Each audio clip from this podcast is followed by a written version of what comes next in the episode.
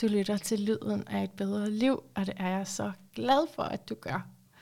Det her er dit helt unikke samtale-magasin, har jeg lyst til at sige. Der var forleden dag en, der spurgte mig, hvad er det for noget, du laver med lyden af et bedre liv? Og det er tæt på mit ja, hadespørgsmål, undskyld formuleringen, men fordi øh, man er jo nødt til at høre det selv, ikke? I stedet for at stille det spørgsmål. Men så havde jeg faktisk min veninde ved siden af mig, som overtog, det var rigtig dejligt, hun er vandbærer, så hun talte bare derudad. Øh, og jeg husker, at hun sagde, at det var øh, meget specielt, og det blev jeg glad for. Men øh, dejligt, at du er her, og velkommen til dig, Jakob Vedelsby. Tak skal du have. Forfatter, og øhm, ja, og så du har du uddannelsen Kant Fils, skal jeg også præsentere det? Eller det er mere i baggrunden? Øh, ja, altså det er ikke så vigtigt, altså, det er jo også hundrede år siden. Jeg, altså, ja. Ja, i film og... I film og medievidenskab, det, ja. ja. Min øh, uddannelse hedder Kant Petfil. Det er ikke så heldigt, vel? Nej! Det er ikke så heldigt, når jeg tænker over det. Petfil. Nej. Hvad mener det? Nej, ja, ja, præcis. Så lurer på, du har bare en, der hedder Phil. Det er alligevel lidt federe. Nå, men øh, du skriver, og det, er det dit, dit hovedgerning sådan her i livet, vil du sige? Jamen, det er det helt klart. Altså, det, det er min, altså, det er det, jeg føler er min livsopgave, hvis man mm. kan tale om det, ikke? Altså, mm. og, og, altså, det er romanerne, ikke? Altså, og, og digte, og, og, og altså, sådan det skønlitterære, ikke? Men jeg... jeg Altså, man må sige, jeg kan jo ikke rigtig helt leve af mine romaner endnu, så, nej, det jo... så det er jo svært i Danmark, et lille sprogområde, ikke? Jo. Altså, selvom jeg er oversat til en del forskellige ja, sprog, så, ja, så skriver jeg altså også andre ting øh, ved siden af. Altså, jeg, jeg skriver som freelance-journalist, og jeg arbejder for nogle virksomheder og laver noget, hjælper dem med noget kommunikation og, og den slags ting. Så du har altså ligesom dit kreative forfatterskab, og så har du også et kommunikationsbyrå. Ja, ja, altså jeg kører faktisk cirka halvt, halvt. Altså mm. det, det er det, jeg har prøvet på i alle årene, ikke? Og det er faktisk gået meget fint. Ikke? Og så... Var det ikke også en meget fed vekselvirkning? Jo, det er det faktisk, fordi det der med at være, altså med at komme ud, altså forfatterjobbet, kan man sige, er meget sådan, øh, altså der sidder man jo meget for sig selv, ikke? Ja. Og... Øh, og jeg er sådan rimelig sådan udadvendt og kan godt lide at møde andre og sådan noget. Så, så, og det gør jeg jo gennem det andet, ikke? Hvor jeg er ude og interviewe nogen, og, og du ved, ja, møder virksomhedsledere øh, også indimellem. Og, og du ved, får sådan nogle input fra, fra de der verdener, yeah. som er, eller som, hvad kan jeg sige, den her verden, hvor jeg mere i mit forfatterskab jo yeah. kører i en, øh, i en, ja, det gør jeg jo i en skønlitterær, i en, mm. i en fantasiverden, kan man sige, ikke? Yeah. Ja. Men så der, der er noget, der supplerer godt. Ja, det, er det. det er faktisk også min oplevelse af, uden at jeg lige er romanforfatter, men så ligesom det kreative virker, ikke? Og versus mere, ja, egentlig bare, altså at være ude og se, hvad alle mulige andre gør også. Ja, ja, ja. ja. Det kan jeg, det, det, jamen det fungerer sgu godt, mm-hmm. altså, men, men jeg må da indrømme, at jeg altså jeg også godt kunne se mig selv som hundrede procent forfatter. Kunne du det? det var, ja, det ja. kunne jeg godt. Ja. Altså, det kunne jeg sgu godt. Altså, det, det er jo... Altså, det er jo det, jeg har det allerbedst. Altså, det må jeg sige. Altså, når jeg sidder og skriver og oplever den der... Øhm, jamen, altså, det er svært at forklare, men altså... Med et eksempel, ikke? Altså, at, at jeg sidder og skriver, og så... Og så kigger man ned på sit papir, eller på skærmen, eller hvad jeg nu skriver, hvor jeg nu skriver, og så, og så står der noget, som man synes, wow, det hænger sgu godt sammen det her. Ikke? Hvor kom det fra? Ikke? Ja. Altså, altså den der glæde ved at skabe noget, ikke? Altså, som kommer et eller andet sted fra. Ikke? Måske mere igennem mig, end egentlig fra mig. Altså. Og med det, så synes jeg, at det er på tide at afsløre øh, dit stjernetegn, som også er dit øh, månetegn. Altså, du er fisk. Ja. Du er rigtig, rigtig meget fisk. Øh, men det kan godt græde, boys. ja. Fordi alt efter, hvor meget du har i tegnet, ikke? Og det er det her med at, at gå i flow, og også, som du siger, oplevelsen af, måske der er noget andet, der tager over, noget kreativt, der, ja, som du flyder med. Ja. Eller som flyder ud af dig, eller hvordan, ja. Ja. Jeg har faktisk været med til at være sådan en co-writer på sådan en, øh, en bog om øh, astrologi også. Ja. Øh, spirituel øh, astrologi med ja. Claus Houlberg. Og, ja, som jeg også har ja. interviewet har for nogle det? år tilbage. Ja, ja. Okay. Ja. Jeg var meget, ja. meget, meget, meget nervøs. Ja, jamen, han er... Man sidder der som ung astrolog, ikke? Og sidder der med, jo, jo, han er jo en af de gamle jo. mestre, kan man næsten sige, yep. ikke? På det område der, ikke? Ja. Ja, ja. ja og så er det forskellige... kan man sige, ret, altså, traditioner, vi kommer fra. Ja. Så øh, ja. Ja, ja. Jamen, der har været så co-writer, så, hvordan, så du, det vil sige, du faktisk er inde i arketyperne på den måde? Eller, ja, altså, altså jeg vil sige, nu siger jeg co-writer, det er måske også, altså jeg, jeg har hjulpet Claus med at skrive den her bog, ja. Ikke? Altså hjulpet sammen med min kone Gitte Juhl, no. som, øh, som er med på den også. Altså vi, vi er to, vi, vi fik sådan en idé, eller det var Gitte, der fik idéen faktisk, at vi skulle skrive nogle... Øh, nogle bøger om nogle emner, som interesserer os begge to. Ikke? Mm.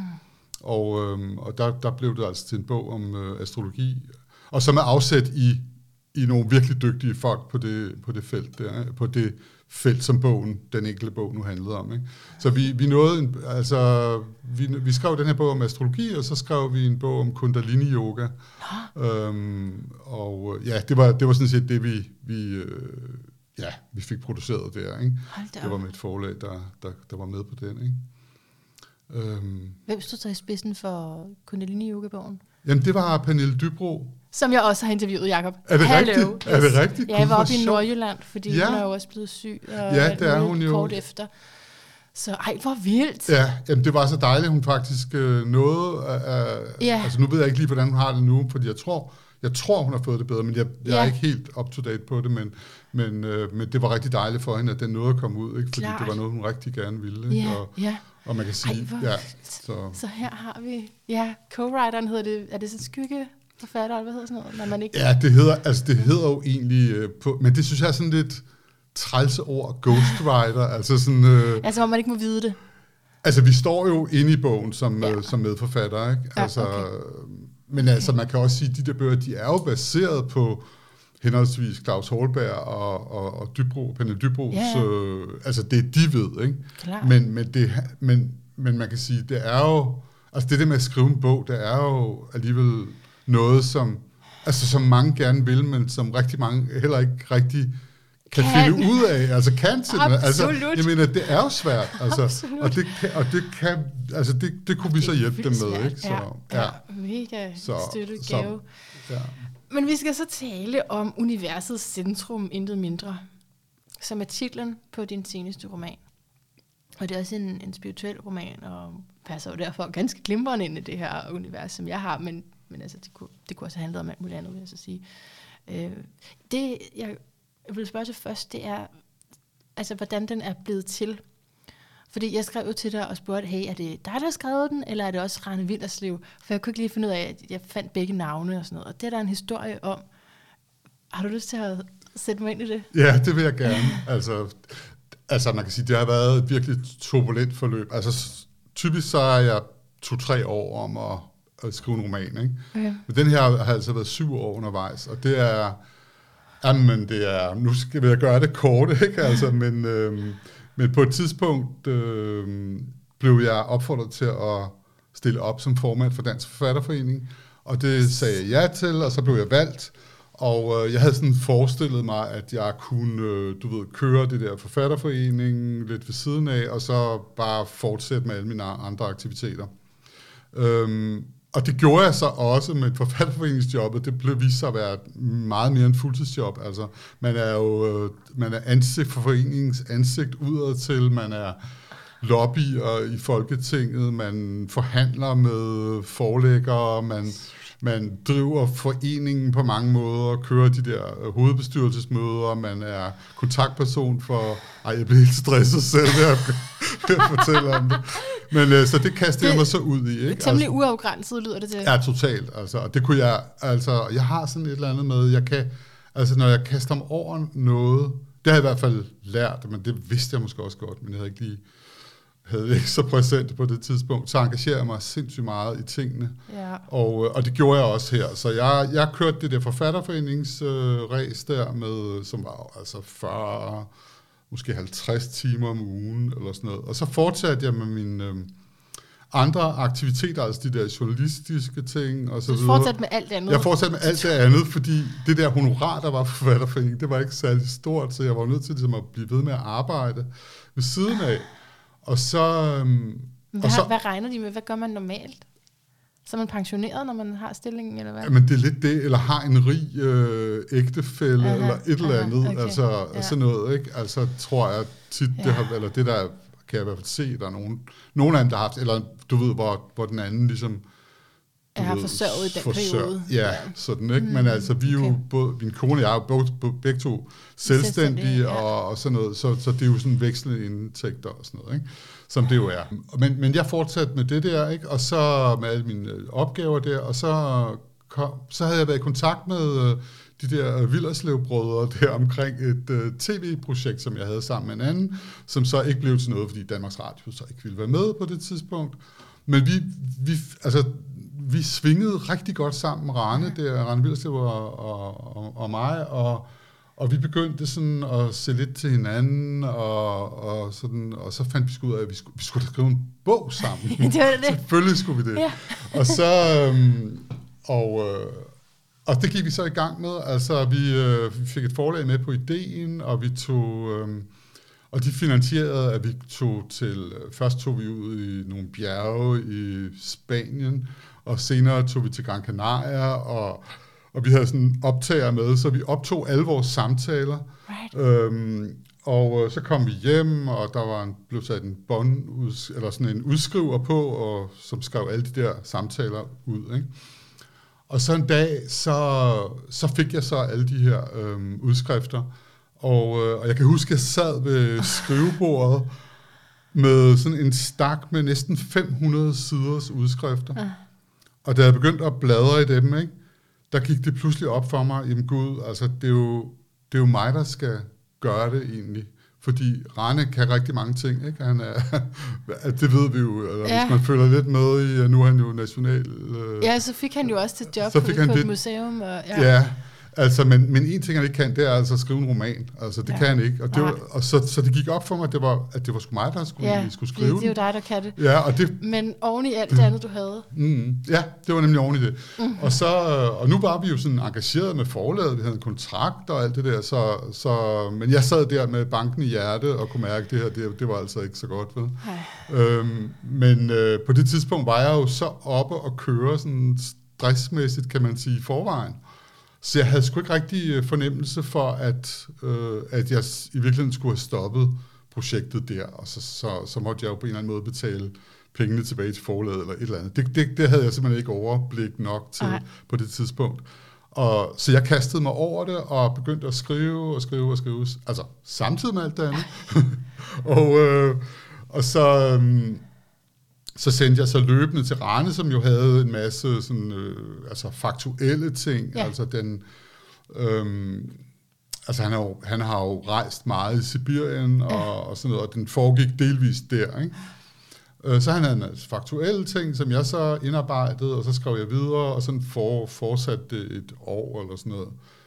Og så blev han jo så øh, direktør der på Nationalmuseet, og havde så ikke tid mere, altså, og det er jo naturligt nok, altså, yep. det er jo ikke, altså, det var jo et totalt mega fuldtidsjob, ikke? Ja. Og så sad jeg faktisk med det alene derefter, altså med, øh, altså så havde jeg en redaktør på forlaget, men, men det var ligesom om, at det, det jeg producerede, altså, det blev aldrig rigtigt, jeg havde sådan hele tiden fornemmelse af, at det her, det, det er sgu ikke godt nok, eller, eller ja. der er jo hundrede år til, jeg bliver færdig, eller, mm. eller sådan noget. Ikke? Ja, den var der ikke. Det, ja, jeg havde ikke overblik. Mm. Og så en dag, så, jamen, så var den næsten øh, færdig, altså det mente forlaget i hvert fald, og, og jeg tænkte også, når lad os så få den ud, ikke? Øh, så jeg kan komme videre i teksten. Ja. Øh, og så besluttede forlaget altså pludselig ud af det blå, at, øh, de, altså, at de så ikke ville udgive den alligevel. Oh. Og øh, det var sådan noget, jeg... altså Oh, jeg, jeg slet ikke havde set komme, og jeg, jeg kan bare huske, at jeg gik fra det der forlagsmøde, altså på en gang utrolig frustreret selvfølgelig, fordi altså, det var jo flere års arbejde, der ja. bare forsvandt der, ikke? Og så, men så var jeg også lettet, altså jeg var simpelthen så lettet, fordi jeg, jeg vidste jo også godt, at det her, det var, altså, det var sgu ikke rigtig godt nok, vel? Altså, ah, det, var, det, var. Hmm. det var det bare ikke, altså. Ja. Så den der indre fornemmelse fik ret på en ja, måde. Ja, ja, det gjorde den, ikke? Og ja. det, men altså, hold da op, det skulle jeg, det, det ja. skulle jeg helst. Kunne jeg altså, lige have indset det for et par år siden? Ja, ja. ja så, mm. Men den bog, den hed Universets Centrum, den vi havde skrevet sammen. Ja. Men, men det var, altså, og det kom min jo så også til at hedde. Mm. Og så, men, men altså, det der bogprojekt med, med, med Rane der, den var så langt i processen, at den allerede var blevet... Øh, solgt ind til boghandlere, den var blevet lagt på, på internet, altså på de der internetboghandlere ja. og så videre, Og jeg har prøvet at få den fjernet, men altså, den ligger stadig rundt omkring. Det er derfor, der, der står... kan dukke noget op på Google, ja. At man kan se. Ja, ja, ja. Så... det er forklaringen. Nå. Ja, men altså... Ja, men altså. For at vende tilbage til processen med, altså, ja. med, med at skrive den her, ikke? Ja. Altså, fordi så... Øh, så altså, i min frustration over, at den her bog så ikke blev til noget, så gik jeg i gang med at skrive en, en ny roman, altså, ja. Som, hvor jeg ja. ligesom... du ved, fik alle, øh, alt, hvad jeg havde i hovedet ud øh, på, mm. på skærmen, ikke? Og, og da den så var færdig, så kunne jeg godt se, at den, det her, det var altså noget værre rod, ikke? Altså, og, men, men det havde en virkelig god effekt på en eller anden måde, fordi det, det var ligesom om, at jeg havde fået gennemarbejdet nogle mm. ting, altså, mm. jeg var, altså det var min egen proces, jeg egentlig yeah. havde fået bearbejdet der. Mm-hmm. Altså det der stress-ting, jeg havde udsat mig selv for yeah, i, yeah. i så lang tid efterhånden. Ikke? Jo. Øhm, så da jeg var færdig med den, der besluttede jeg så også, den skulle heller ikke udgives, og den der, øh, hvad jeg skrev med Rane, den, som jeg havde fået rettighederne til, yeah. øh, den skulle heller ikke udgives. Så de der to romaner, de blev lagt væk. Right. Og, øhm, og så var jeg så efterhånden også blevet færdig med Forfatterforeningen, jeg var ikke formand der mere. Og så må jeg så sige, så så ramlede det lidt for mig, altså. Så, så blev jeg virkelig, øh, altså... Da du fik noget fritid, eller hvad? Ja, okay. Ja. Ovenpå alt det der, ovenpå jeg stoppede Forfatterforeningen, der fik jeg, altså, det, altså jeg har haft alle de der stresssymptomer, ikke? Ja, altså med ja. manglende, altså koncentration ja. og træthed og, altså sådan... Ting, man glemmer måske også, eller? Ja, mm. ja, altså virkelig. Mm. Hukommelse fuldstændig, ikke? Mm. Og det stod på i fire-fem øh, måneder, hvor jeg egentlig var, altså jeg, jeg var sgu, altså jeg, jeg ved ikke, hvordan man skal beskrive det, altså jeg tror, altså man skal næsten have prøvet det for at vide, mm. hvordan det er, men det er der også. Det er der så mange af os andre, der også har, ja, så altså, vi kan genkende det. Ja, at man kan, man kan ligesom ingenting, mm. altså mm. man er bare i verden og står op og mm. ved ikke rigtigt, hvad der skal ske, og, og det hele er bare lidt mm. mørkt, ikke? Mm, meget mørkt. øhm, men altså, men på en eller anden måde, så voksede, altså jeg kan, jeg kan bedst beskrive det som, altså at jeg sådan ganske langsomt mærkede, jeg sådan en livskraft, eller hvad man skal kalde det, begynder at boble i mig, altså og snore sådan, altså efter fire-fem måneder, så begyndte det, altså, og så, ja, så voksede det bare i mig, og så, og så på en eller anden måde, så kom jeg lidt, så kom jeg tilbage langsomt, mm. og blev mere og mere, øhm, mig selv, hvis man kan sige det på den måde. Og hvornår begyndte du at skrive på den her? Jamen, det gjorde jeg så derefter. Da du altså, havde fået det godt? Da jeg havde fået det okay, godt, ja. Okay, okay. Altså, da jeg havde fået det godt, så var det som om, øh, og jeg havde slet ikke tænkt på at skrive i et halvt år, altså Nej. Det kunne jeg simpelthen ikke. Øhm, og så, jamen, altså, så, så, så fik jeg det bare bedre, og så fik jeg bare lyst til at skrive igen, og, og, og, jamen, altså, og så gik jeg i gang med den her roman, og, og den, den blev ligesom en forløsning for mig, en tilbagevenden til, til mit liv faktisk, kan man sige. Øhm, og, og man kan sige, der er nogle enkelte ting, jeg har, eller, altså der er nogle ting i den her nye roman, som jeg har løftet fra den øh, gamle roman med Rane, altså der, altså der er nogle, for eksempel er en af mine hovedpersoner, øh, fra, øh, han er antropolog, som han, som han var i den første bog, øh, som har rejst i Sibirien. Altså det, og, men det er ikke noget, vi hører så voldsomt meget om. Det kom, vi, jeg kommer ind på det mm. nogle få steder, men der var nogle ting, jeg synes gav mening at, at, at, at bruge i den her. Klart, det er jo også en masse, du har lært, eller sådan en historie, ja. Du har været inde i, du ja. Kan godt bruge dem. Ja, fuldstændig, ikke? Ja. Så, så men, men det blev noget helt, helt, ja. Helt andet, ja. End det, jeg skrev og så, med, med Rane. Ja, fordi så er det jo så blevet helt lidt eget. Ja, ja, det blev det. Øh, altså, det er, jo, det er jo altid interessant, når vi har sådan nogle dybe processer, også at se på transitterne, hvad der sker ved ens horoskop, og det, du har været, øh, ja, ikke generet af, men øh, påvirket af, øh, det, har, det, er nok, det har nok været Chiron henover øh, sol og måne. Øh, Chiron, som er The Maverick, øh, den lidt anderledes healer, hvor det mm-hmm. godt kan gøre lidt ondt, før end at det gør godt. Altså sådan, for at vi lige bemærker måske vores begrænsning, ikke? Øhm, men, øh, men nu synes jeg, det er virkelig interessant, at du har, øh, Neptun direkte på din sol, fordi det kunne man godt også forvente var, altså, men du har, du har lige været igennem en proces, hvor du har lært noget, og derfor kan du udnytte nu din Neptun-konnektion til sol, kan du udnytte til inspiration, fordi ellers så kunne den også godt minde om, vent lidt, jeg har nogle grænser, jeg ikke, altså, yeah. man kan godt komme til at falde ind i den der grænseløshed, når man er fisk og bliver udfat, udsat for den her Neptun-energi, men det har du lært nu. Ja. Yeah. Så nu tager du bare imod inspirationen, ikke? Ja, ja, ja. Lad det strømme igennem dig. Ja. Fordi den er sådan lige på og, og taler til dig, og Neptun er jo langsom, så det er jo en proces over nogle år, ikke? Ja, ja. Ja.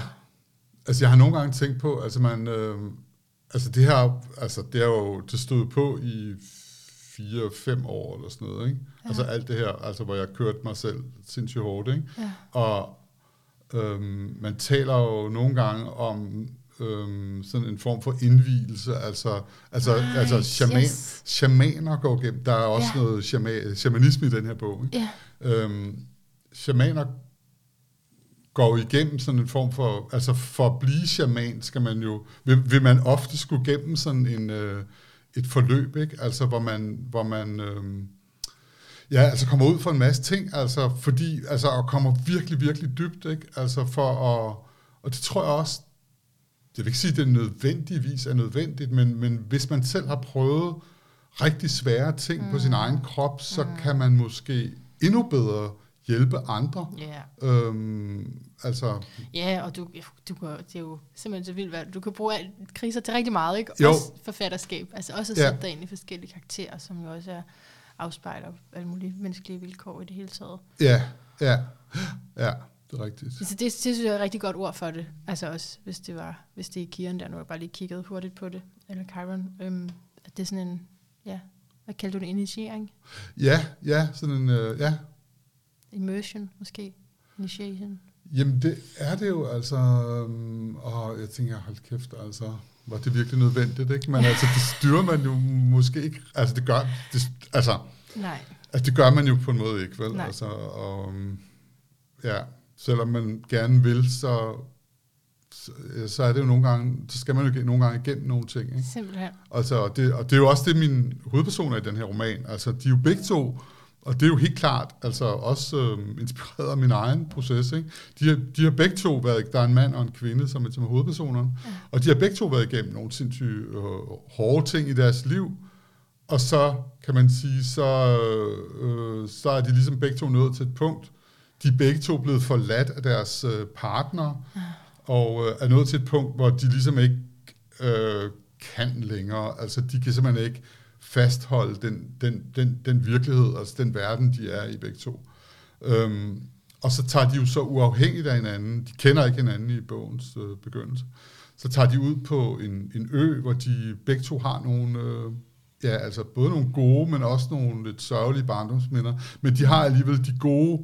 De gode ting altså, er noget, der ligesom trækker dem derud, fordi de har haft, det, de har haft en følelse begge to af ro og, og varme og kærlighed og sådan noget på den ø, og, der, og det, det er det, de ligesom længes efter, og derfor mm. søger de begge to ud på den ø, hvor de så lejer sig ind i hver sit sommerhus. Og så um, går der jo ikke så lang tid, før deres veje ligesom krydser hinanden, mm-hmm. øh, og så sker der alt muligt. Mm-hmm. Og vi siger ikke mere. Men alligevel, vi kunne jo godt lige læse nogle citater op. Ja. Øhm, ej, hvad skal vi vælge snart, hva'? Altså, hvad siger du til det her med, altså jeg spørger til, jeg har sendt dig et oplæg, ikke, med side tretten, øh, fordi der er også noget, jeg godt kunne tænke mig en forklaring på. Ja, ja. Så sådan helt egoistisk kunne ja. det måske være det. Og det er nemlig det er et fedt sted, men jeg mangler også lidt måske forståelse for det. Øhm, kunne det være der? Det kan det godt. Hvis du læser op fra en mus, og så... Ja. Øhm, yes, altså, det er, ho- det er den ene af hovedpersonen. Ja, ja, ja. Det er den ene af hovedpersonerne, Bill hedder han, som, øh, som ligger i sin øh, seng, øh, og så sker der det her. En mus var kravlet op ad trapperne gennem isoleringen langs skorstenen eller fra reden i skunken, og sad nu på det let flinsede søgræstæppe, Bill snublede i under natlige toiletbesøg, betragtede ham nysgerrigt, da han åbnede øjnene, ubevægelig, selvom han flyttede på sig, strakte sig. Godmorgen, ven, sagde den med ro stemme fra fortiden, tøvede lidt. Alt imellem mørke og lys er uvigtige nuancer, og Bill, Du står midt i mørket. Bill balancerede på søvnens kant, mens han registrerede musen gnavede i det yderste af lilletåen, så blodet farvede dynebetrækket mørkerødt, som solnedgangen over havet, da han mødte sin elskede, og alt var velsignede begyndelser. Og da hun forlod ham, og en tidsvivl tog fat i ham, slyngede ham gennem årene til den slap grebet, og han tumlede rundt i mørket, plantede fødderne på intethedens slette og begyndte at vandre. Ej, jeg elsker måden, du læser det op på. Gør du? Ja. Åh, oh, fedt. Dejligt. Nå, fedt. Ja, det var, det var en dejlig måde at læse det op på. Men altså, fordi det er en mus, der siger, godmorgen, ven. Ja, det er det. Altså, øhm, jamen, altså, det her, det er jo en form for, altså, han er i sådan en, altså, han er sådan, du ved, når man balancerer der på kanten mellem at drømme og at være vågen. Ah, øhm, ja, så altså, det, ja, Mm. Altså, og, og først, altså det, og det er også den der, altså, først tror han, at, øh, eller hvad skal man sige, den der mus, det kunne godt være en, øh, en hjælper, ikke? Altså, det kunne godt være et kraftdyr, for eksempel, han har. Går du, eller, går du også op i drømmetydning? Øh, ikke så meget, men jeg har da læst lidt om det, ikke? Men, men jeg går ret meget op i, øh, i shamanisme, altså, jeg interesserer mig rigtig meget for det, eller interesserer mig meget for det, ikke? Hvor du også er, ja, og det er det med kraftdyr, ja, vil jeg sige. Okay, ja, ja. ja. Altså, så det, det tænkte jeg, det kunne være et kraftdyr, ikke? Men, ja. øhm, men, men, altså, og det er jo det positive, ikke? Altså, fordi det, det er jo sådan en tryghed, at man har en hjælper og sådan noget, men, men samtidig så, så gør den ham jo ondt, faktisk. Den, den bider ham, så mm-hmm. blodet, det løber, altså bider mm-hmm. ham i, i tåen, ikke? Mm-hmm. Øhm, og senere blev den her mus jo så forvandlet til en kvinde, lidt senere i... Øh, I, øh, i bogen, ikke lige det her øh, afsnit, vel, men ja, altså så, så, så det, det er ligesom om, altså det, det er ligesom om, at det, det, det hele flyder ligesom sammen for ham, altså det, det er det gode, altså det, det er den her hjælper, mm. øh, det er kvinden, mm. men hun er, men, og så bliver musen jo ligesom, altså hjælperen har, har også, altså hans kvinde, hans kæreste, som har forladt ham, var også hans hjælper. Altså, yeah. du så, altså det er jo fordi, det er jo, drøm, det er jo drøm og virkelighed, det her, der flyder right. totalt sammen. Ikke? Right. Altså, øh, men hun har jo forladt ham.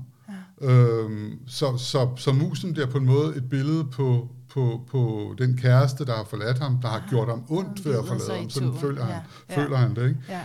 Yeah. Øhm, så, så det er sådan ligesom der, hvor virkeligheden flyder sammen for ham, ikke? Men det, altså. det her får, når du siger sådan, ikke? Mm. Så tænker jeg på, okay, universets centrum, og det er det, der er mig, og det er for den her position, hmm, jeg øh, kan sige, tiltrækker, eller hmm, det, det er i hvert fald alt andet uden omkring mig, har på en eller anden måde noget at gøre med min livsrejse, hvor at vi kan jo godt forsvinde væk i relationer, og ligesom tage... ja, hverdagens drama for alvorligt, det kan vi komme til at gøre i virkeligheden. Men vi træder et skridt tilbage, og egentlig ser det mere som en mus eller en kæreste. Same, same. Ja, ja. Det, eller sådan, det er i hvert fald lige det, jeg ved ikke, om du forstår, hvad jeg siger, men det åbner lige noget for mig, at du omtaler det på den måde der. Ja, ja. ja. Jamen altså, det, og det, nogle gange er det jo også sådan, at jeg skriver de her ting, ikke? Så, så, altså, så altså, ved jeg jo ikke rigtigt. Altså, så er det ligesom, jeg snakkede om før, ikke? Altså, det der med, at at skrive noget, og så ved man ikke helt, så ved jeg ikke helt egentlig, hvad det er. Men, men jeg kan bare mærke, når jeg læser det, at det, at det, det er sådan, det skal være. Det er sådan, det skal være. Og så, og så kan man også sige, altså, som, så må man jo også som læser sige, jamen altså, siger det her mig noget? Mm-hmm. Altså, kan jeg bruge det her til noget? Ja. Altså, er der, er der noget genklang i mig i forhold til det her? Ikke? Altså, men der er enormt meget genklang i mig, i forhold til det, ikke? Og, mm. og det er jo det, jeg så kan give, ikke? Gennem... Noget af det, du, du taler om, altså en af personerne her, øhm, det med, altså når logikkens univers ikke er tilstrækkelig som forklaringsmodel, der er både en, der sådan repræsenterer det meget videnskabelige, og en, der noget, der udfordrer det, ikke? Mm. Hvad mener du selv i forhold til altså videnskab og spiritualitet? Og behovet for måske en anden forklaringsmodel? Altså, det... Grunden til, at jeg er inde på det, tror jeg, handler meget om, altså hvis jeg skal relatere det til samfundet, ikke? Altså mm. at videnskabsfolk, rigtige videnskabsfolk, de er totalt åbne over for mm. alt. Yes. For de ved godt, at øh, det kan godt være, at de kan forklare et lille hjørne, videnskabeligt, men, mm. men der er tusind millioner ting, de ikke kan forklare. Mm. Så de, de, de, de, man kan sige, klamrer sig meget til at kunne forklare noget, og det, det er jo bare den, en lille bit ting. Og det er meget den måde, øh, hvad skal man sige, det hele systemet omkring universiteter og forskning og sådan noget, mm. er skruet sammen på, at du skal, du skal ligesom producere øh, nogle artikler og, og så videre, og hvis du ikke gør det, så kan du ikke beholde dit job og, og så videre, ikke? Men altså...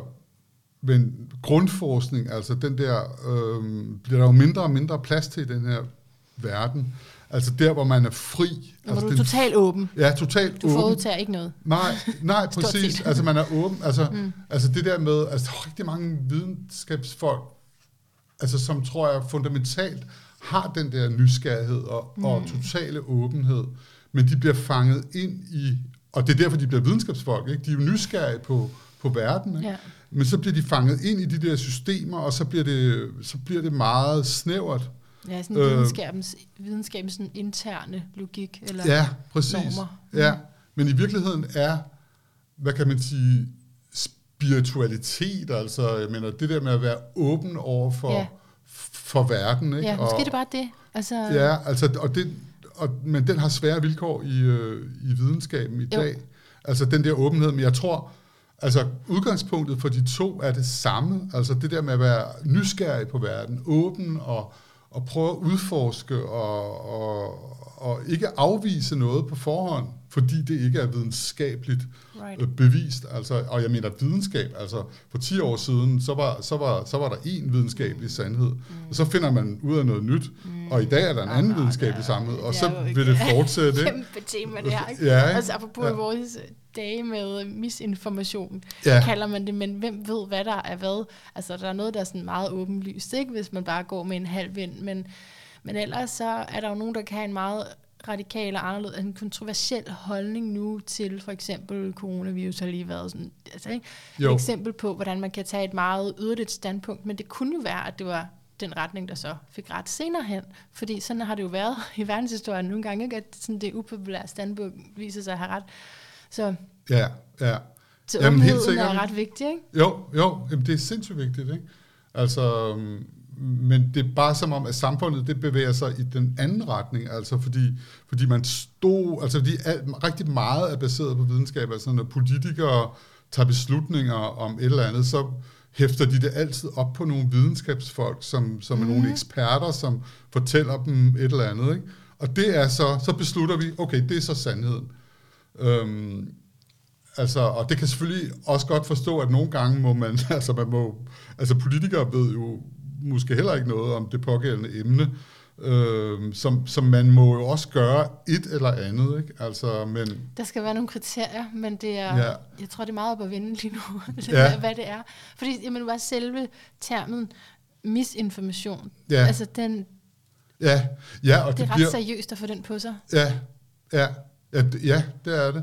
Øh, og det bliver mere, der bliver, det bliver sværere og sværere at gennemskue. Altså, øh, du er journalist, ikke? Jo, altså, jeg har arbejdet som journalist i hvert ja. fald, ikke? Altså, jeg, har, jeg er jo ikke uddannet journalist, men, men, men det er jo ikke en beskyttet titel, så, så jeg har jo skrevet altså, i hundredvis af artikler ja. om alle mulige emner, ikke? Ja. Øhm, så du har også dine vinkler på det her med formidling, og hvor vi er i dag med det, kan jeg forestille mig. Ja, altså... Altså, vi får jo informationen et sted fra, og det er som regel journalister, der medvirker til, at vi får den. Ja, ja, ja. Øhm, det er rigtigt. Altså, det er jo... Og rigtig mange mennesker får jo nok deres informationer fra... Altså, også fra sociale medier, ikke? Altså, ja. og fra, hvad andre mennesker mener, ikke? Mm. Altså, øh, som de er i kontakt med på sociale medier. Mm. Øhm, Så det er blevet meget, meget uoverskueligt, ikke? Ja. Altså i virkeligheden, ikke? Fordi, fordi der kommer så meget input hele tiden fra alle mulige kilder.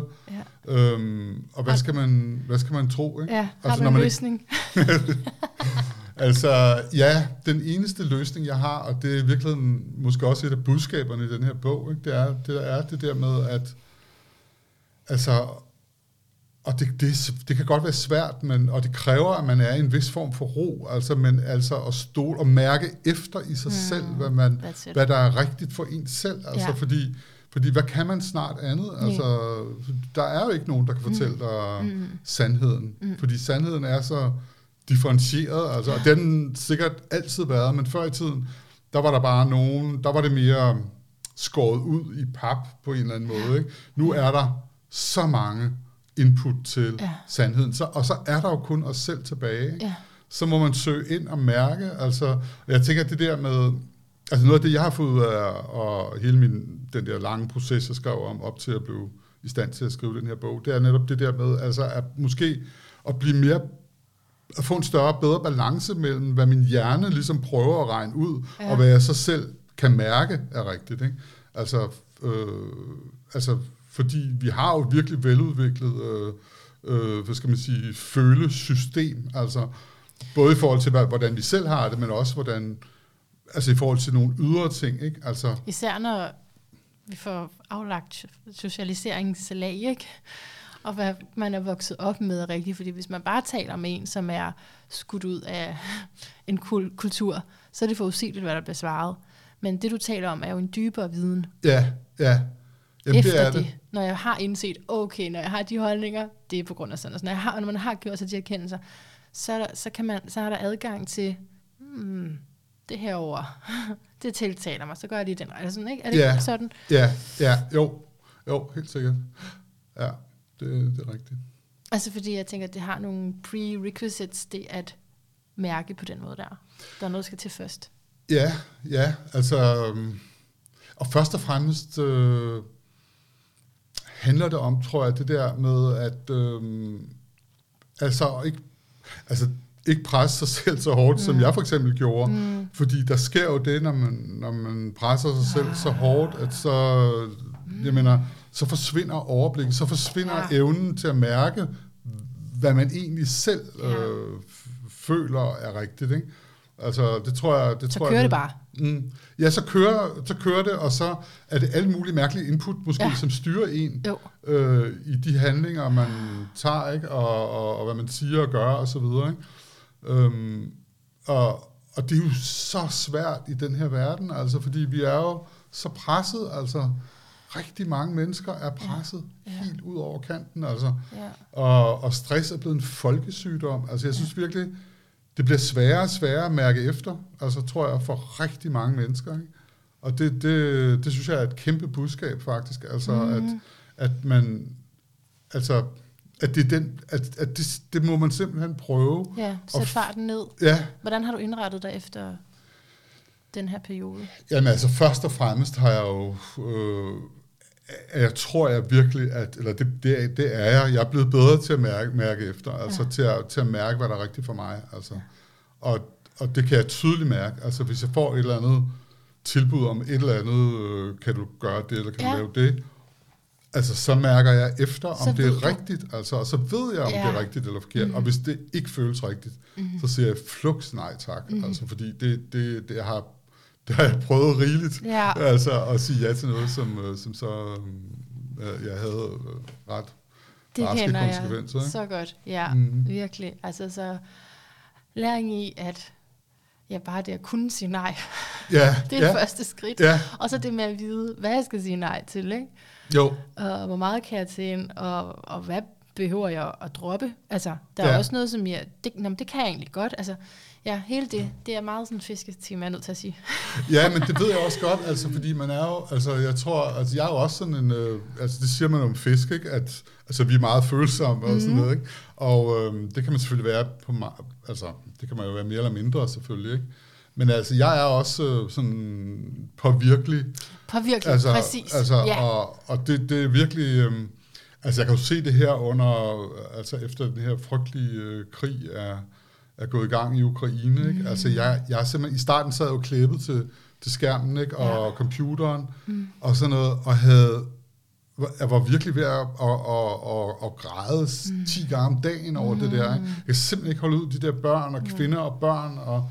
Mm. Og, og som må tage afsked med deres mænd, og, og som skal gå i krig for landet, og nej, nej, altså det er jo, mm. det er jo så forfærdeligt, det der foregår, ikke? Yeah. Og, og, der, og der kunne jeg bare mærke efter nogle dage, det her, det går simpelthen ikke. Jeg, altså jeg kan ikke, det, det er simpelthen for, for, for brutalt for mig. Så nu, yeah. nu tager jeg sådan nogle øh, altså så tjekker jeg lige en gang imellem, hvad ja. der skete og, og ja, sådan noget. Ja, så det er ikke? Mere kontrolleret øh, medieforbrug. Ja, ja, simpelthen ikke. Det, ja. Fordi man kan, man kan, jeg kan virkelig øh, kaste mig ud, altså nærmest fra en klippe, ja.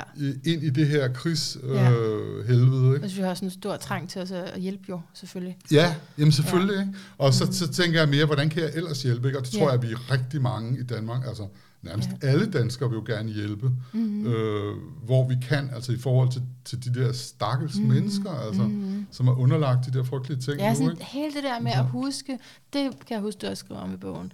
Altså hvordan man først og fremmest må starte med sig selv, ikke? Hjælpe jo. sig selv. Og så de andre, og også altså, samtidig med, at vi skal bevare den realisme, der ligger i, det kunne have været mig. Ja. Fordi ellers så er det let nok at sige, og flere flygtninge, eller sådan distancere sig fra det, den kunne man også gå over i, når det bliver for svært, når det kommer for tæt på, følelsesmæssigt, ikke? Jo. Men, men det, er, det er det der mellempunkt, hvor du bevarer din realitetssans, for det kunne være dig. Mm, yeah. Det kunne lige så godt være dig, yeah, yeah. der blev bombet. Yeah. Altså, yeah. at det var der, det gik ud over, at hele dit liv blev smadret, og at du havde brug for et land at flygte til, eller ja. Ja, ja. Men det er også det, tror jeg nu, ikke, hvor, hvor, hvor, fordi det er så tæt på, ikke? Mm. Altså, og fordi det er så åbenlyst øh, vanvittigt. Men der er jo selvfølgelig sket jo rigtig mange ting i verden, mm.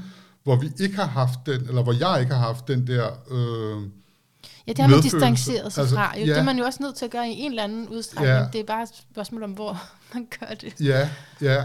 Men det her er godt nok kommet tæt på. Ja, det er kommet tæt på. Og så ja. kan man jo også se, at medierne, altså jo, øh, altså jeg synes, de behandler det her meget nuanceret faktisk. Altså, øhm jeg lytter kun til sådan nogle uafhængige nogen, så jeg ved faktisk ikke, hvad de siger. Hvad siger de? Hvad siger de det med? Nej, men jeg synes, altså, altså de danske medier, ikke? Altså, ja. men, men, men vi bliver også tæppebumpet, og det, det ja. skal vi nok også, ikke? Altså, øhm, yeah. øh, jeg, jeg ved det ikke, altså man det vigtigste er nok, at man får den rigtige information, mere end man får det hele tiden. Ja, ja. Men jeg fandt i hvert fald ud af det der med, altså hvis man først sætter sig foran skærmen, ikke, mm. så er det de samme, det er i virkeligheden, altså så er der ikke sket noget nyt, så får man bare gentaget det samme igen. Yes. igen og igen og ja. igen og igen. Så det der med, altså så jeg har i hvert fald været nødt til at, at, at trække mig fra, fra, ja. fra de der øh, ja. nyheder, og så, og så logge ind en gang imellem og se, ja. er der noget, er der sket noget, og, og så prøve at hjælpe på nogle andre måder. Ikke? Ja. Altså, altså prøve også at, faktisk at tænke på, altså, lige før jeg vil sige, visualisere, at den her konflikt, den løser ja, sig.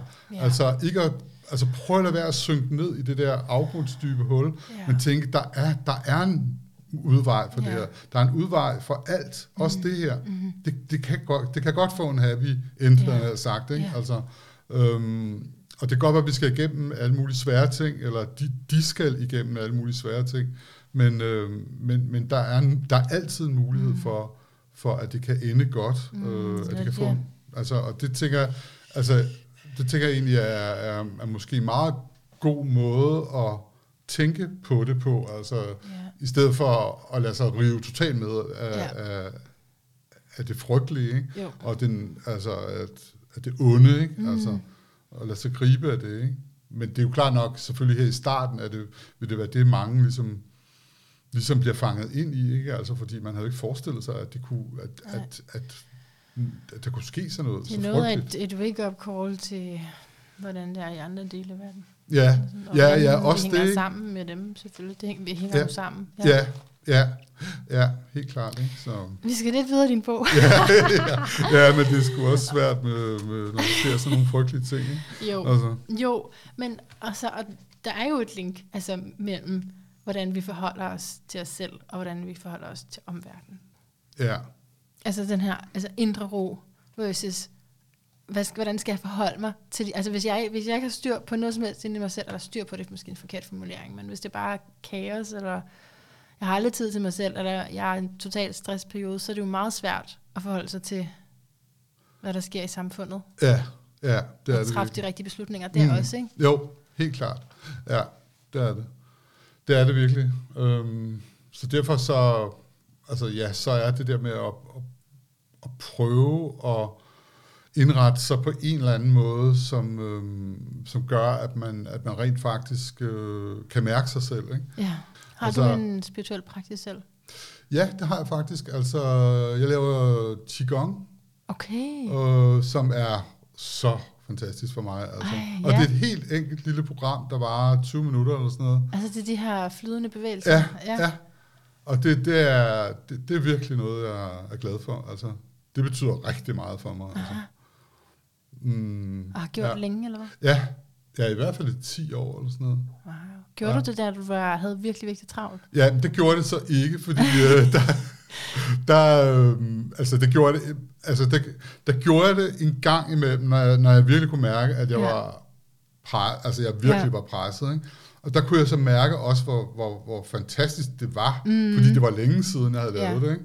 Altså det gav mig virkelig, man laver for eksempel sådan nogle indsamlinger i Qigong, hvor man ligesom samler energi fra jorden og luften og himlen ah. og trækker ned gennem kroppen. Ah.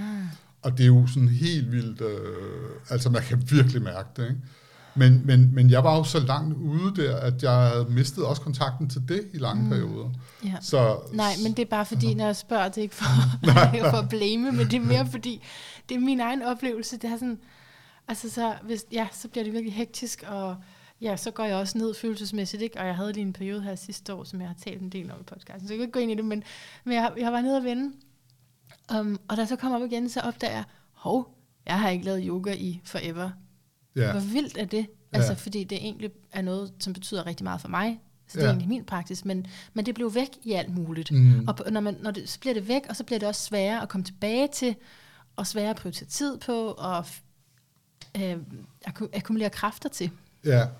og det er jo sådan en form for... Altså, det er jo sådan en, en, en selvdestruktiv, på en eller anden måde, bane, man kommer ind yeah. på, ikke? Hvor man, hvor man bare... Hvor man ligesom... Alt det, der er vigtigt... Det, ja. altså der er rigtig vigtigt, mm-hmm. ikke, for at man mm-hmm. har det godt. Mm. Det er ligesom, det skubber man væk. Altså det er sådan en underlig, ja. altså det rut, altså og så altså som, som det har det været for mig den mm-hmm. hele den der periode. Mm-hmm. Øh, og t- ja, det er jo vildt underligt, at ja. man øh, at man gør det, ikke? Altså. Vi skal huske det. Vi skal huske det.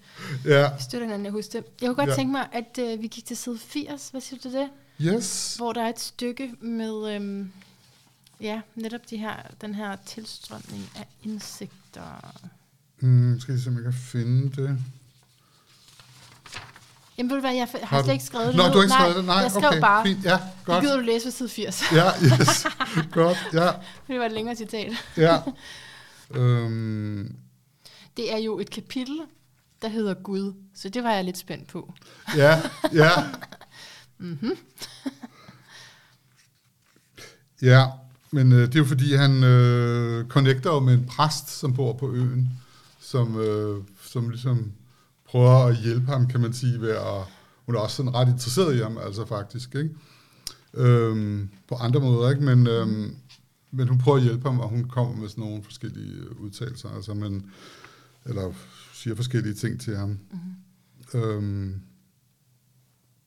og nu har hun så... Hun har været der om natten, og, og så er det så dagen efter, hvor han så vandrer ud i ørkenen. Altså ørkenen, det er jo faktisk, fordi øh, altså den, den her ø, den er, den er inspireret meget kraftigt af, af den ø, der hedder Anholt, fordi jeg kender den rigtig godt. Øh, fra jeg, jeg kom der som barn rigtig meget. Mm-hmm.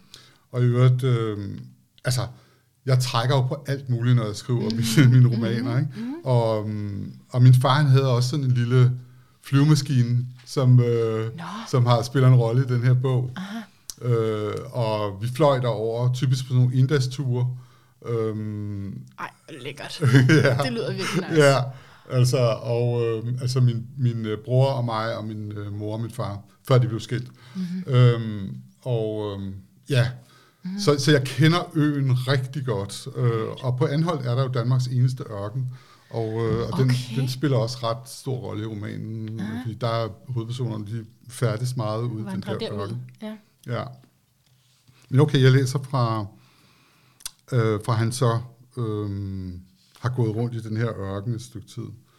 Øh, Bill lod blikket forsvinde i himmelrummet, bad om tilstrømning af insekter, men spørgsmålene forsvandt som mågernes skrig, sporene i ørkensandet. Og der kom ingen svar. Hjernen i selvsving, et skrattende radio landede på en ny kanal. Gasblusset blev tændt. Vand løb ned i en gryde, der ramte komfuret. Hendes skikkelse strøg gennem synsfeltet, og han faldt i bevidsthedens bundløse brønd, opfangede frekvenserne i alt, hvad han rettede opmærksomheden imod, svingede med frekvenserne hos dem, han omgikkes. Måske var alting forudbestemt. Alting. Ja. Og det var især det, der jeg blev spændt på med, er alting forudbestemt? Fordi lige siden jeg har været en lille pige, så har jeg faktisk tænkt over det. Og jeg ikke havde nogen forudsætninger for at løse. Stadig ikke. Men øh, det er slet ikke dengang. Øh, men det har bare været sådan en... Ja, nysgerrighed, en undren. Er det det? Er altså, alt forudbestemt for altså, os? Altså, det tænker jeg faktisk nogle gange. Ja. Altså, fordi... Øhm, nu er du jo så også astrolog, ikke? Ja. Altså, og jeg tænker, altså fordi, jeg, jeg har i hvert fald ret ofte oplevet, at øhm, altså, hvis der for eksempel er noget, man rigtig gerne vil, eller du ved, man drømmer om et eller andet, altså, men det sker ikke, man kan ikke få det til at ske, uanset hvad man gør. Mm. Og pludselig sker det så alligevel, altså ud af mm. det blå. Mm. Altså, øhm, så er der måske gået et stykke tid, og så, og så pludselig sker det. Ja. Så har man sluppet det lidt, så sker det. Ja, eller, eller også, øh, så var det bare nogle, så var det bare stjernerne, der stod på den ja, måde. Ja, så simpelthen timing, altså, ja. Ja, altså mm. timing, ja, og, og altså, altså du ved, det der med, at man, vil, man tror, man kan styre alting, og planlægge alting, og så skal vi have et barn, og så skal mm. det være, og nu er vi færdige, og vores uddannelse, og så skal vi have barn, og vi skal have det arbejde, og altså nogle gange, ofte, måske altid, jeg ved det ikke. Men så er det bare den der timing, du snakker om, som mm. skal være der. Altså, mm. så, så er der nogle bestemte ting. Om det så er et eller andet skæbne bestemt, altså på en eller anden måde, som vi ikke ved. Eller om det er altså, altså sådan nogle planetare konstellationer, som gør, gør det. Det ved jeg ikke. Mm. Men, men, men det føles ret tit sådan faktisk, at at der er nogle ting, der skal være på plads, som man ikke selv ved, hvad er, mm. før det kan ske. Jeg er meget bevidst om, at øh, bevare ydmyghed i forhold til astrologien. Fordi når du inden og behersker bare en lille smule astrologi, så kan du godt blive ret kæphøj. Altså du kan godt blive ret sådan, ja, jeg fik ret. Ja, ja, ja, ja. Ja, der var den igen. Yes, ja, I ja. knew exactly. Ja, ja. Så jeg skal lige, altså så... fordi det jo passer, ikke? Ja. Og så kan man lige komme til at tage æren for det, men det er absolut ikke ens ære, og man er absolut, det er absolut kun en lille, apropos det jo kun er set fra jorden, ikke? Så det, øhm, ja, så alt det man kan sige om astrologi, som er kæmpe, kæmpe stort, det i sig selv er bare en lille, lille, lille, lille bitte del også jo, så, så den skal man lige huske, men, øhm, men det er vildt at se, hvordan at tingene passer, altså ja. ind i bestemte cykluser. Ja. Som jo er forudbestemt, som går igen, ja. og som, altså, hvordan historien gentager sig. Mm. Ja, det er virkelig øh, interessant. Altså, jeg har faktisk øh, opsøgt øh, astrologi, altså fra jeg var helt ung, altså mm. fra, øh, jeg tror, jeg var første gang til en astrolog, da jeg var par tyve eller sådan mm. noget, og, øh, og har altid været fascineret af det, altså. Fordi det, jamen, jeg, det er svært at sige, men, men fordi jeg generelt er nysgerrig på alt mm. muligt, ikke? Mm. Og fordi jeg leder også hele tiden efter svar på forskellige ting, ikke? Altså, jeg vil gerne afdække, grave dybere og finde ud af, hvad er, hvorfor, hvorfor skete det, altså? Mm. Yeah. Altså, og, og det kan man jo ikke altid få svar på, men man kan i hvert fald få nogle bud på det, yeah. ved at gå, ved at opsøge en astrolog, som... som kan se nogle, øh, nogle sammenhænge, som man ikke selv kan se, ja. altså umiddelbart, ikke? Jo. Det er sindssygt interessant. Ja. Jeg sidder lige og kigger ned over de her citater. Hvad, hvad, hvad har du lyst til? Jeg kunne, jeg kunne godt tænke mig, at du læste et par ting mere op, fordi det er rigtig dejligt at læse. Ja. Jeg tænker, at lytterne vil værdsætte, at du læser lidt op. Øhm, men hvis du sådan skulle læse, eller hvis du skulle vælge sådan to, er der så noget, du hellere ville end andet? Altså, der, der, der er for eksempel det her, som nu har vi faktisk slet ikke hørt, den kvindelige hovedperson, Barbara. Barbara. Mm. Øhm, og der er et citat, hvor hun tænker over, øhm, hvad det var, der skete i det forhold, hun havde. Altså, hun er blevet forladt af sin øh, kæreste, og hun kan ikke øh, rigtig forstå, hvad det var, der skete. Og så, så, så kommer det her. Mm. Barbara havde troet, at man var i det rigtige forhold, hvis det begyndte som en drøm, der forvandlede sig til et mareridt, når gamle traumer nåede overfladen, så de kunne læges. men hun opdagede, at kærlighedsforhold ikke nødvendigvis rummede den medfølgende bagage, og de havde ved Gud lagt omsorgsfulde ører til det, de ikke egenhændigt var i stand til at klare. Dertil kom fællesoplevelserne, de heller ikke vidste, hvordan de skulle overleve. Pinefulde behandlinger mod barnløshed, den lykkelige graviditet, aborten, det lille døde menneskekrop i det skinnende stålfad en sen nattetime. De talte aldrig om drengen i stålfadet, mens årene bølgede gennem dem, og de nærmede sig tidspunktet for afskeden, der blev sået som et skræmmende kim den nat, og langsomt tog form i dem begge. Mm, blev sået som et skræmmende kim, som langsomt tog form i dem. Mm. Ja, altså, at, altså det...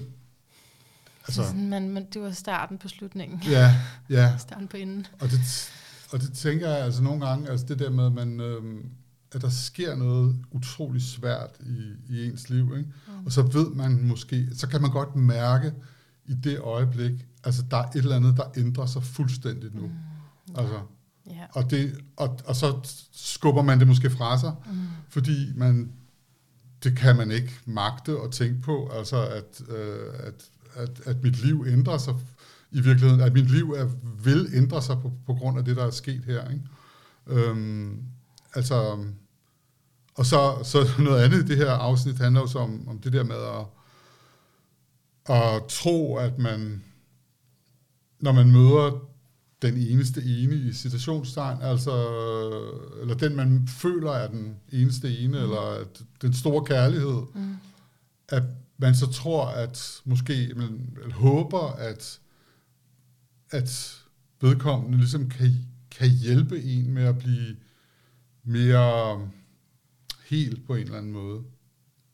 Øhm, og Jamen, det, du, men og sådan skriver, er det nogle gange. Du skriver, at Barbara havde troet, at man var i et rigtigt forhold, hvis det begyndte som en drøm, der forvandlede sig til et mareridt, når gamle traumer nåede overfladen. Så, så hun forventer også, at der er gamle traumer, og det bliver til et mareridt. Jamen, det, det, der, der tænker jeg, det, det jeg mener er, altså, altså at når de der Øh, gamle traumer kommer op, mm. så skal man jo ligesom gennemleve dem på ja. en eller anden måde, ikke? Mm. Eller man skal, man skal, og det er jo, og man kan sige, det kan man måske få hjælp til, det kan man håbe, hvis man nu har svært, haft svært ved at finde ud af, hvordan håndterer jeg det her, altså jeg blev misbrugt som barn, eller et eller andet, det er mm. så fuldstændig uoverskueligt, ikke? Mm. Men så, og så skubber man det væk. Mm. Øh, så møder man så en kærlighed, som man håber kan hjælpe en med at øh, ligesom f- komme videre, mm. få bearbejdet det på en eller anden måde. Så man forventer, det bliver ja, hårdt. Ja, man forventer, det bliver hårdt, men, men det skal også være hårdt. Altså, ja. fordi det skal være hårdt for ligesom at kunne, kunne komme igennem det, ikke? Ja. Øhm, men så tror jeg, altså, så måske har man, eller det er tilfældet her i hvert fald, altså for store forventninger til, øhm, at, at, at, at andre skal hjælpe en med ah. det. Øhm, og ja. jeg mener, ja. altså, og det kan man jo ikke forvente, fordi det, det er jo ikke sikkert, at... Ej, fordi at, partneren har jo altså også sin bagage. Ja, ja, præcis. Så der er rigtig ja. meget arbejde. Ja, mm. og det er slet ikke sikkert, at partneren har det overskud. Nej. For det kræver jo også et enormt overskud at mm. hjælpe nogen, eller hvad skal vi sige? Eller have nogen. Så meget fokus på sit ja. parforhold, ikke? Jo, jo, altså, men det er måske også derfor så mange parforhold, ikke? Altså går i stykker, ja. altså fordi man ikke... Ja. Altså, man prioriterer noget andet. Ja, mm. ja.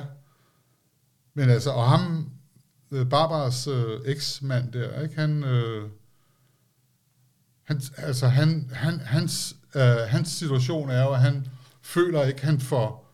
udlevet det, han skal udleve i sit liv. Han føler, jamen jeg kan ikke... Han, han er ligesom spærret inde i sig selv. Og, øhm, og så forlader han hende, fordi han, han, han føler, han er nødt til at, at, at, at forlade hende for at, at, at finde ind til sig selv. Altså, altså han, han er rædselslagen for ikke at, at sætte sig nogle spor i verden. Altså at mm. han bare ligesom er lukket inde i sig selv og aldrig springer ud som den blomst, han... Han, han er, som vi alle sammen er, ikke? Øhm, og det mener han ikke, han kan gøre med hende, og så forlader han hende. Og det kan hun slet ikke forstå, og hun kan ikke... Øhm, fordi han, hun føler, at, at de, at meningen at de er gode for hinanden. Ikke? Ja. Altså, Ja. Og det er jo, hvordan man er konstitueret, og hvad man finder mening i, ikke? Jo, jo. Om man gør det i et partnerskab, eller om man har noget ild, der skal ud alene. Ja, ja, ja. Så.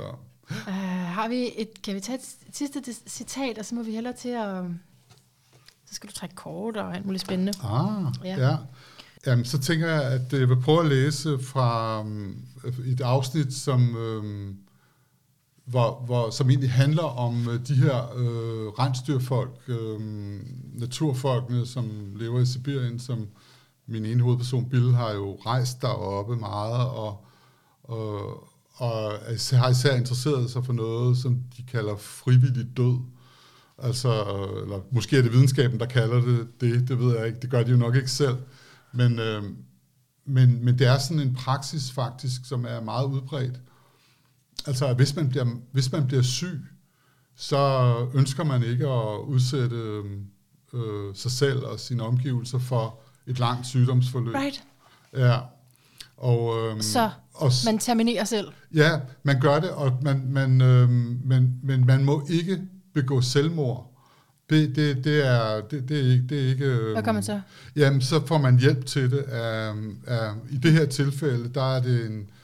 Øh, Altså, det er en af stammens øh, ældre mænd, mm-hmm. som er blevet syg, og så er det så hans søns opgave faktisk at, at, at slutte. afslutte det. Øhm, og, og det foregår altså fuldstændig. Øhm, men øh, det hører man så om her i bogen, og så, øh, og så når vi så frem til et afsnit her, hvor... hvor Bill så øh, forklarer, hvad det er, der sker, hvad det er, de, de stamme for naturfolkene der tror, at, øh, at, der er, at der sker, når, altså i forhold til, når, når man er død, ikke? Og hvordan deres øh, hvad skal man sige, liv, bevidsthed om liv og død er. Så der kan jeg lige læse et lille afsnit der. Ja. I deres bevidsthed lever de døde videre i en parallel virkelighed, og her savner de deres slægtninge og vil gerne have, at slægtningene dør hurtigst muligt, så de kan blive genforenet med dem. Og det skal ske, inden de selv bliver født igen i en ny krop i den gamle verden. Jeg kan godt lide tanken om at blive genforenet med dem, jeg elsker, som er døde, om det så bare er et øjeblik.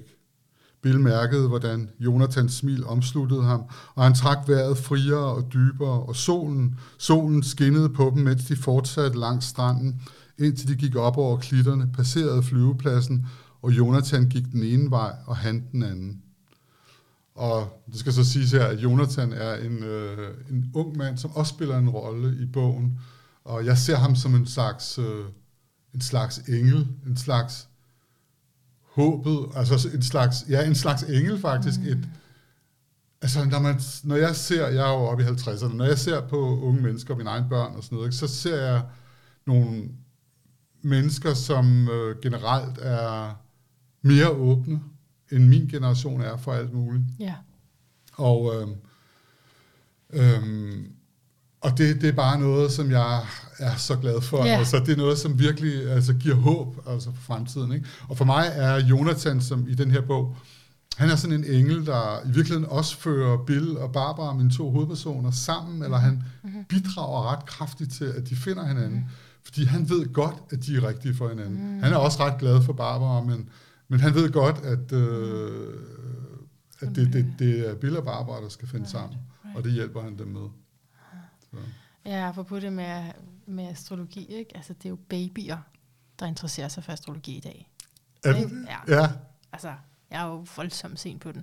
Det er jo babyer. Ja, ja, ja. Altså, de, de, er, de starter virkelig små. Er det rigtigt? ja, og ja. Det, det er jo fantastisk. Ja, virkelig. Hvor at, øh, når jeg møder nogle ældre generationer, så er det langt sværere. Meget mere modstand.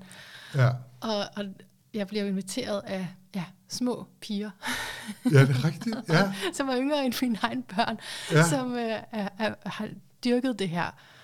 Ja, og det, men det er jo også med informationsåbenheden, at man har adgang til det. Ja. Vi har mulighed ja. for det. Ja, jamen det, og det er også noget, altså det, og det er også noget andet, fordi det er som om, at de, jamen altså de der generationer, altså de, de nye generationer, hvis vi får tredive år og derunder, ikke? Altså, eller femogtredive, eller et eller andet. Altså, der er bare en, der er bare en større åbenhed over ja. for alt muligt, altså en større nysgerrighed. Ja. Og, og, altså, og det, det giver bare så meget håb på fremtiden, ja. På en eller anden måde. Altså, ja. at, at, øh, fordi hold kæft, hvis det var min generation øh, og ældre, så ser det godt nok, øh, så ser det godt nok lidt, lidt mørkt ud. Så I kan jeg. Noget andet. I, kan, I kunne det, I skulle. Ikke? Og så med fremtiden, det er...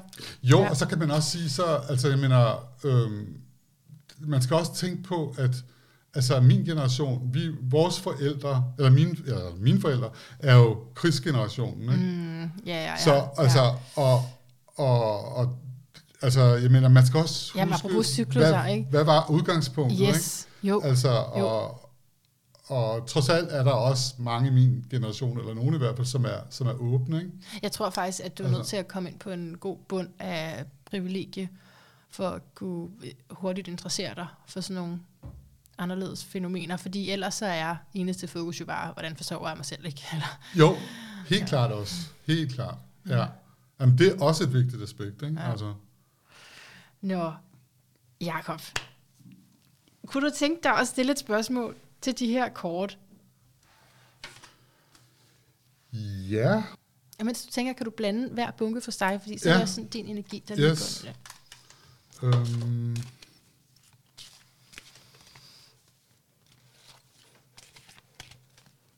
Nå, men altså, som...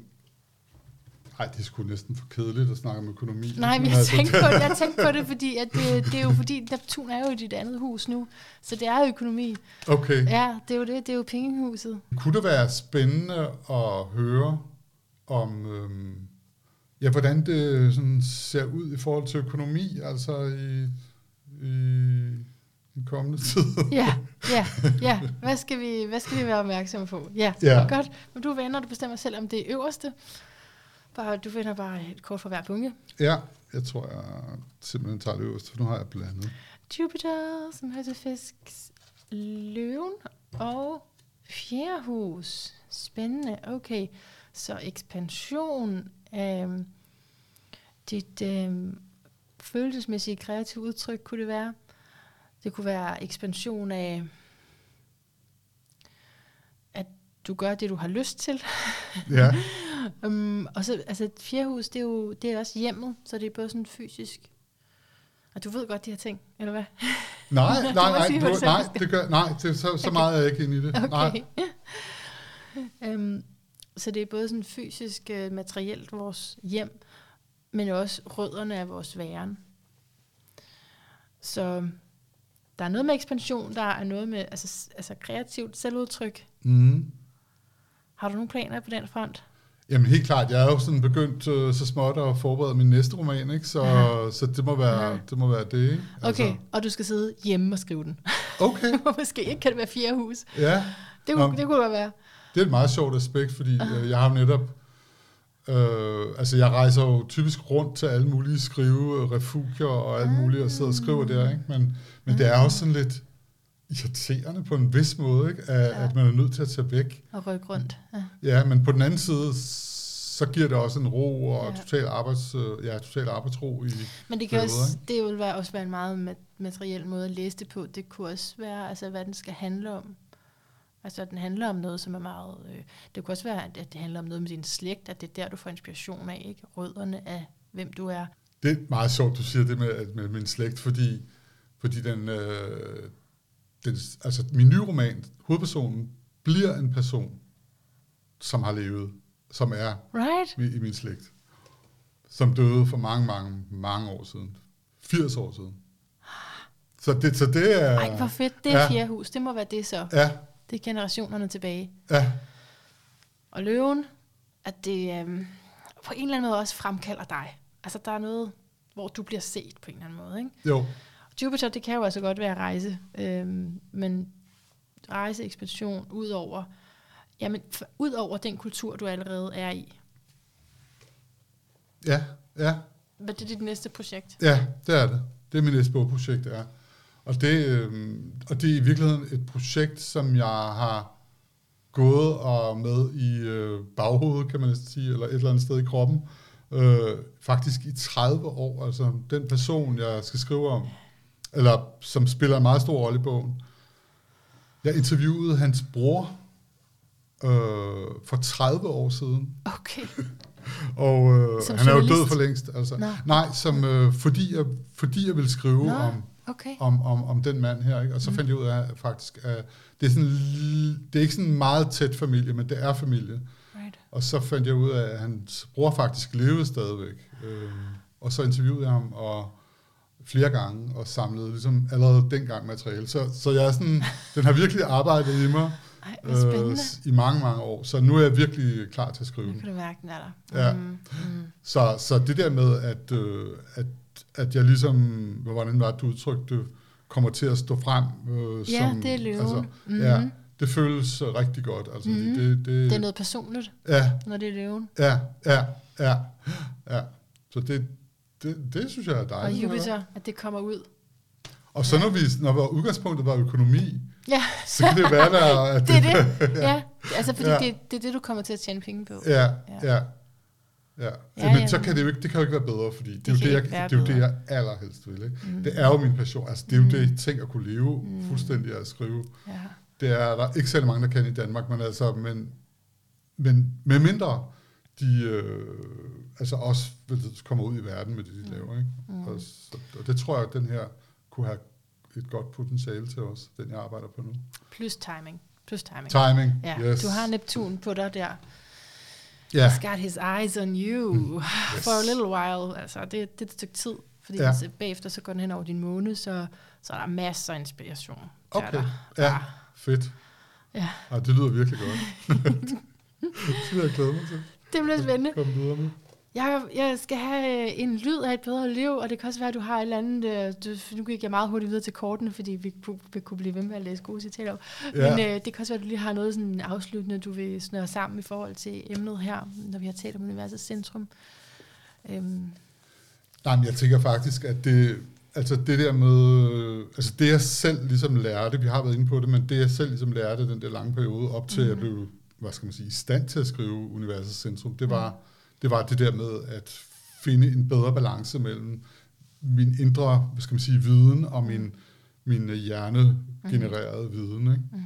Altså, og det tror jeg, altså det, det har gjort rigtig meget godt for mig. Altså det kommer til at, at vise vejen for mig fremover. Mm. Altså at, ja, at, at der er den der balance. Ikke?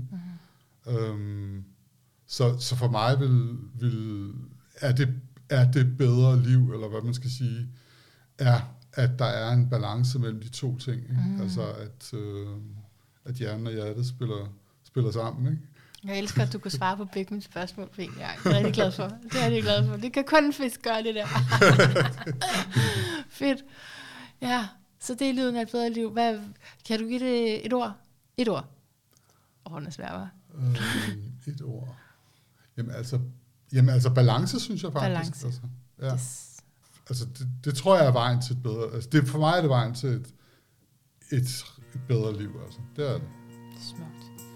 Tusind tak, Jakob Vedelsby, for at have skrevet bogen, og for at være med her og udfolde så smukt både erfaringerne i den og omkring den, og ja, det hele. Tusind tak. Jamen selv tak, det var en kæmpe fornøjelse.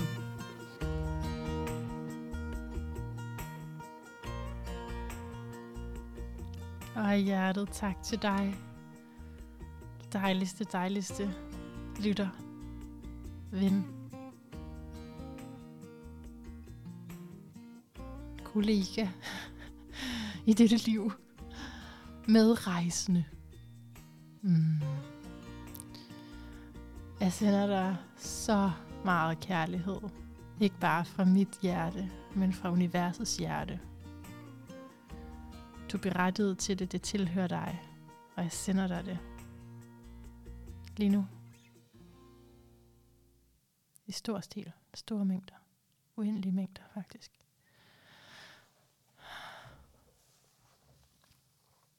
Jeg sender dig så meget kærlighed, fordi jeg ved, at, at du kan genkende det.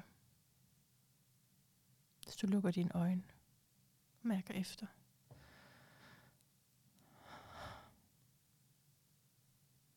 Så er der et sted i dig, der vil lyse op af det. Og som vil vide, ja, yeah, jeg er den her kærlighed.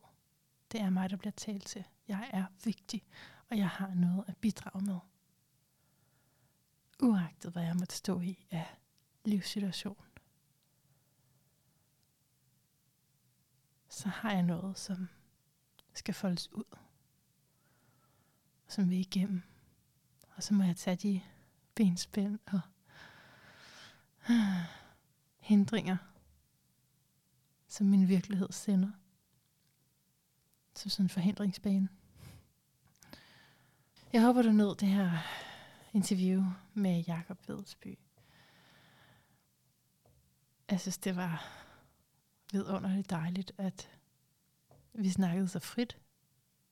Um, og han var villig til at dele sine erfaringer fra det sted, han er i sit arbejdsliv, som jo er langt længere end mig. Altså vigtigt, at vi støtter hinanden. Og jeg synes, det er en pointe i sig selv faktisk, at kunne tale om det. Det er virkelig fint. Det er virkelig fint at kunne tale om det. Ja. Mm, ja. Nå, jeg skal ikke holde dig længere, selvom jeg har lyst. Indtil vi høres ved igen. Gentænk alt. Måske især om al den kærlighed, du indeholder, som er uendelig. Kan bruges på en anden måde, end ved at køre dig selv helt træt igen og igen. Hvordan kan den ellers bruges? Hvordan kan din adgang til universets uendelige, ubetingede kærlighed bruges?